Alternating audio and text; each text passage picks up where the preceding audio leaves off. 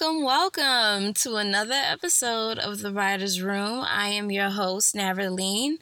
I'd like to first start off by saying thank you so much for joining me because, listen, it's been a long time coming. I'm a perfectionist, and sometimes it's to my detriment. I mean, definitely something I need to work on, but we are finally here. We have a lot to get into today, so we're going to start with the Black Reel.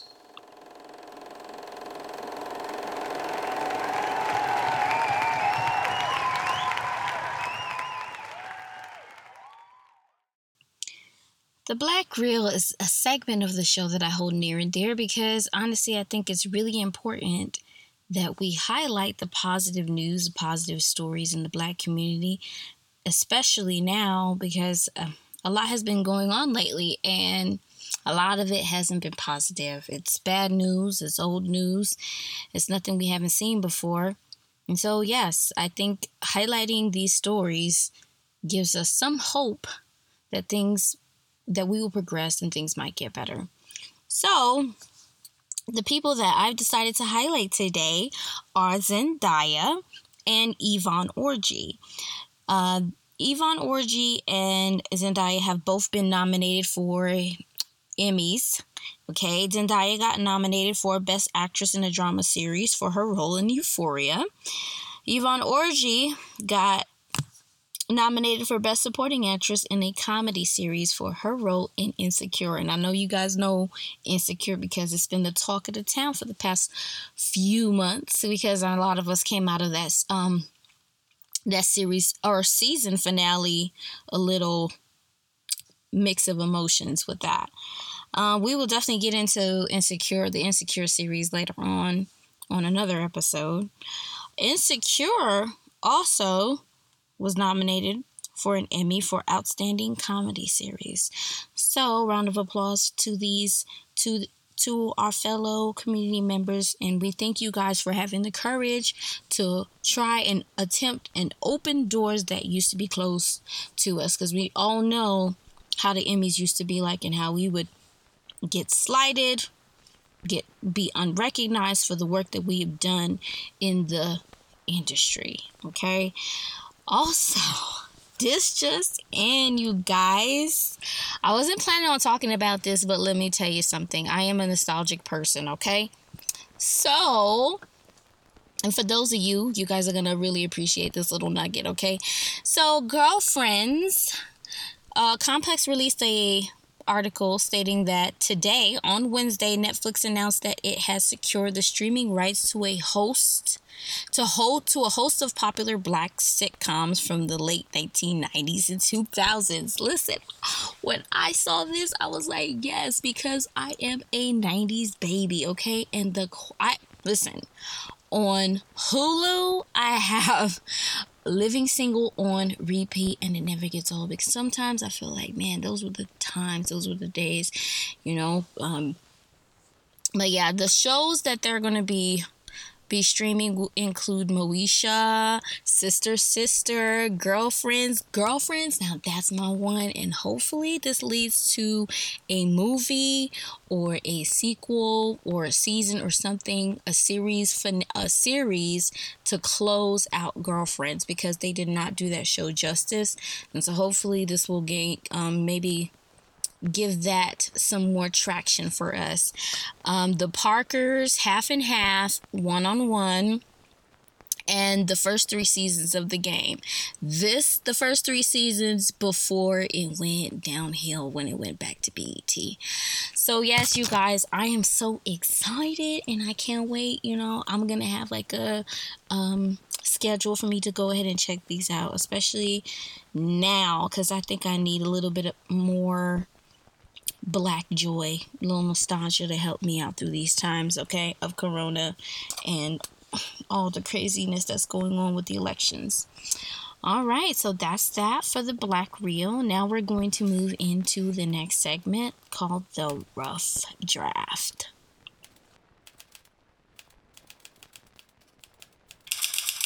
Welcome back to the Rough Draft, where we will be making our edits to some of the stories that has been circulating on our timelines.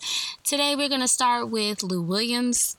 He is a basketball player. He plays the position of point guard for the Los Angeles Clippers. Now, the story with Lou Williams is that he had to leave the NBA bubble because as uh, if some of you don't know the NBA season has restarted. He had to leave the NBA bubble in order to deal with a family emergency. The problem is that uh, a few days or a, a, the day before, a couple days before his return, the picture circulated on Twitter of him at a gentleman's club in Atlanta called Magic City.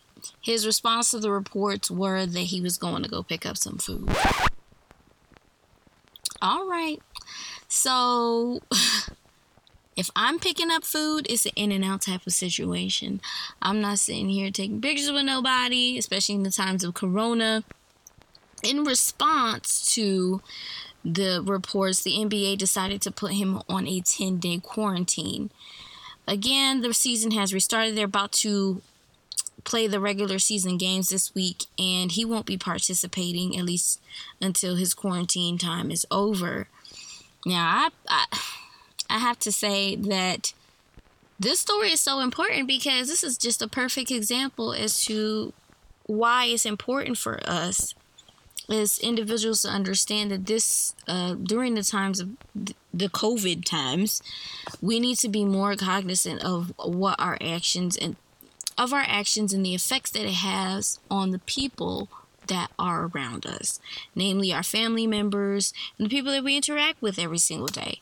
Um, I know I'm ready for COVID to be over, but the adjustment is necessary. And the NBA has made really, really good adjustments um, at the restart and with testing COVID, um, for COVID, testing the players and the staff every day. And you know, making sure that the precautionary measures are taken. And yeah, it sucks, but this is this is the times that we're in right now. So hopefully Lou Williams get him, gets himself together because honestly, I think that he put the Clippers season in jeopardy. I mean, you're messing with team chemistry. You guys already before the COVID started. Oh, that was an email. Sorry about that.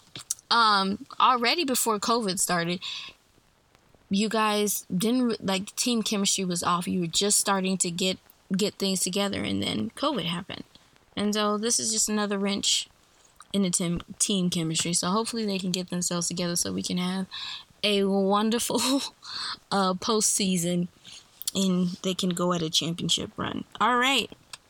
The next person I have on the list is a doctor by the name of Stella Immanuels.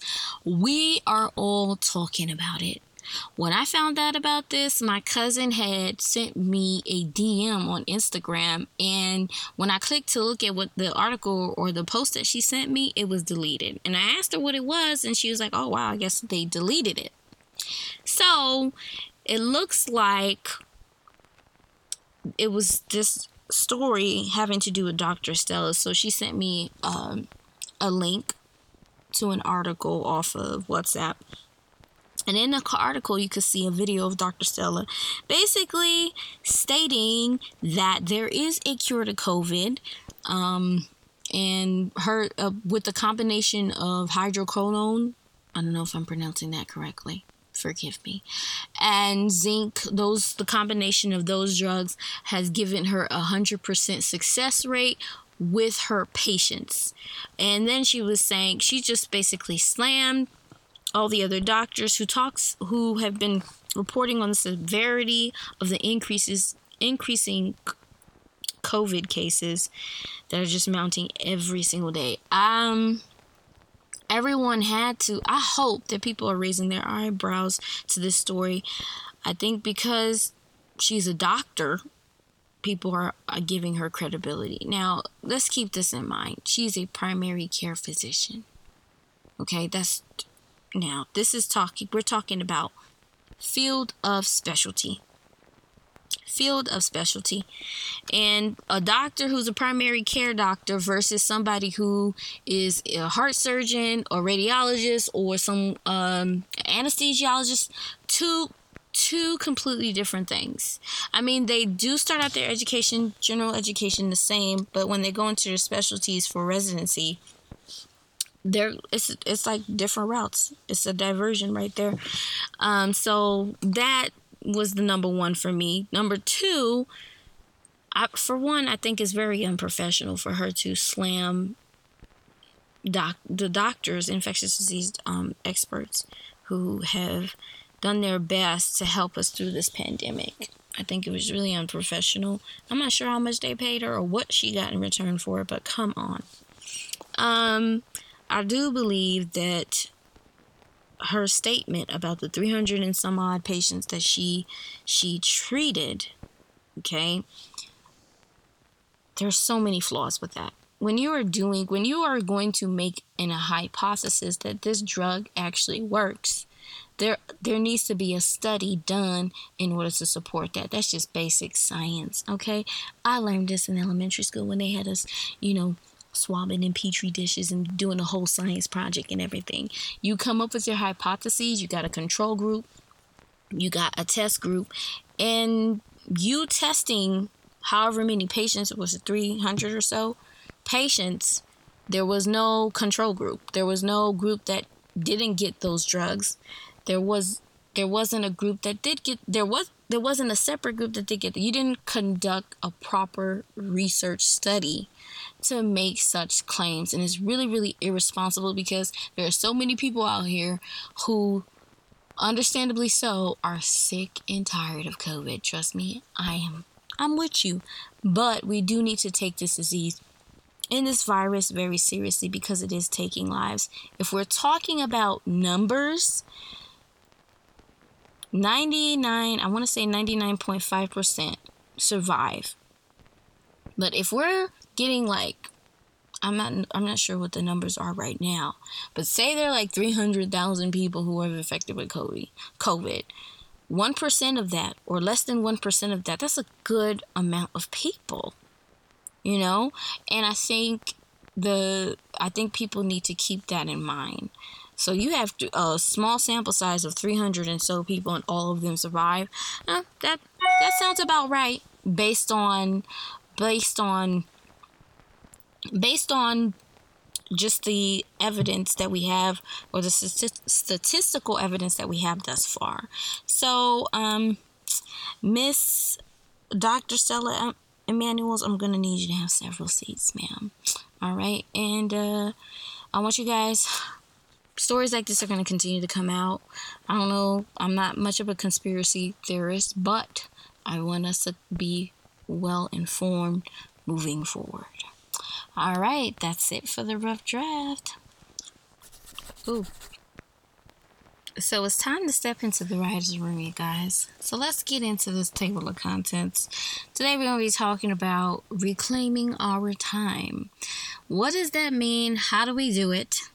And time management.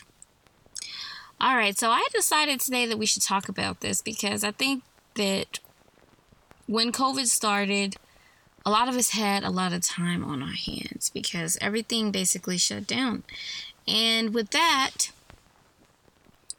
it forced me to take a microscope to how I was spending my time. Who was I spending my time with, and how did it make me feel? I think eventually it got to a point where I didn't really feel like fulfilled. Um, and everything, all the news reports and all that stuff, it just, it wasn't a good situation. So I think these times were definitely forced me to be more intentional, intentional about how I'm spending my time. Um, so some of the questions that I want to ask you guys is who do you spend your time with? Why do you spend your time with them? And how does your interactions with these people make you feel?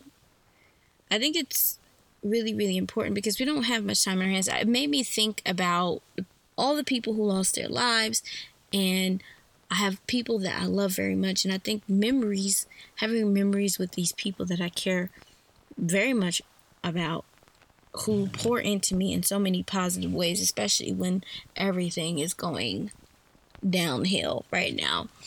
So, with that question in mind, I want you to think about the things that actually make you happy, the things that actually make you fulfilled, and the things that bring you joy. What are those things, and wh- how much time are we giving ourselves to engage in these activities? Because I know we get busy with work, we clock in, we clock out, some of us are salaried, and we get home, we're exhausted from work, and the day is over. You know, we eat dinner with our family, but the day is over. And um, I think that once we, I want you guys to create that list answering those questions, and then see different ways in which you can carve out those times in your life. And hopefully, at well, when I decided to go with this practice, it actually helped me feel happier, helped me feel more full. Like, you know, I had a nice plate of food, you know. That's how, you know, we should strive to feel about this life that we're in today because I'm not going to just wither away and die because everything is going to crap. I mean, obviously we got to take the proper the proper precautions, but I want us to be more intentional about those things. Um, another tool I want you guys to, to try and create is a vision board. That I'm a creative, so that really really helped me i said to myself i'm going to create a vision board that this is what i these are the things that i want to accomplish these are things that i would like to participate in so i'm going to start engaging in those things i know that it's really difficult to embark on things that you've never done before or maybe you never made time for it before but i hope with this it just makes it more solid it's right in front of you and you can say let me just take one step forward into the direction of what I want to do. All right. On the next thing, I'm I'm going to talk, and then here's how do we do that though? That's another question I thought about because I was like, man, I don't have enough time in the day to get all this crap done. And you know, I'm a list person. I like to make lists. You know, I have a list of uh, to, a to-do list. I have a list of things that need uh, a schedule a month, week out schedule and things like that. I learned that I got that tool from college. I think though, throughout the years, I realized that those lists actually gave me or fed my anxiety.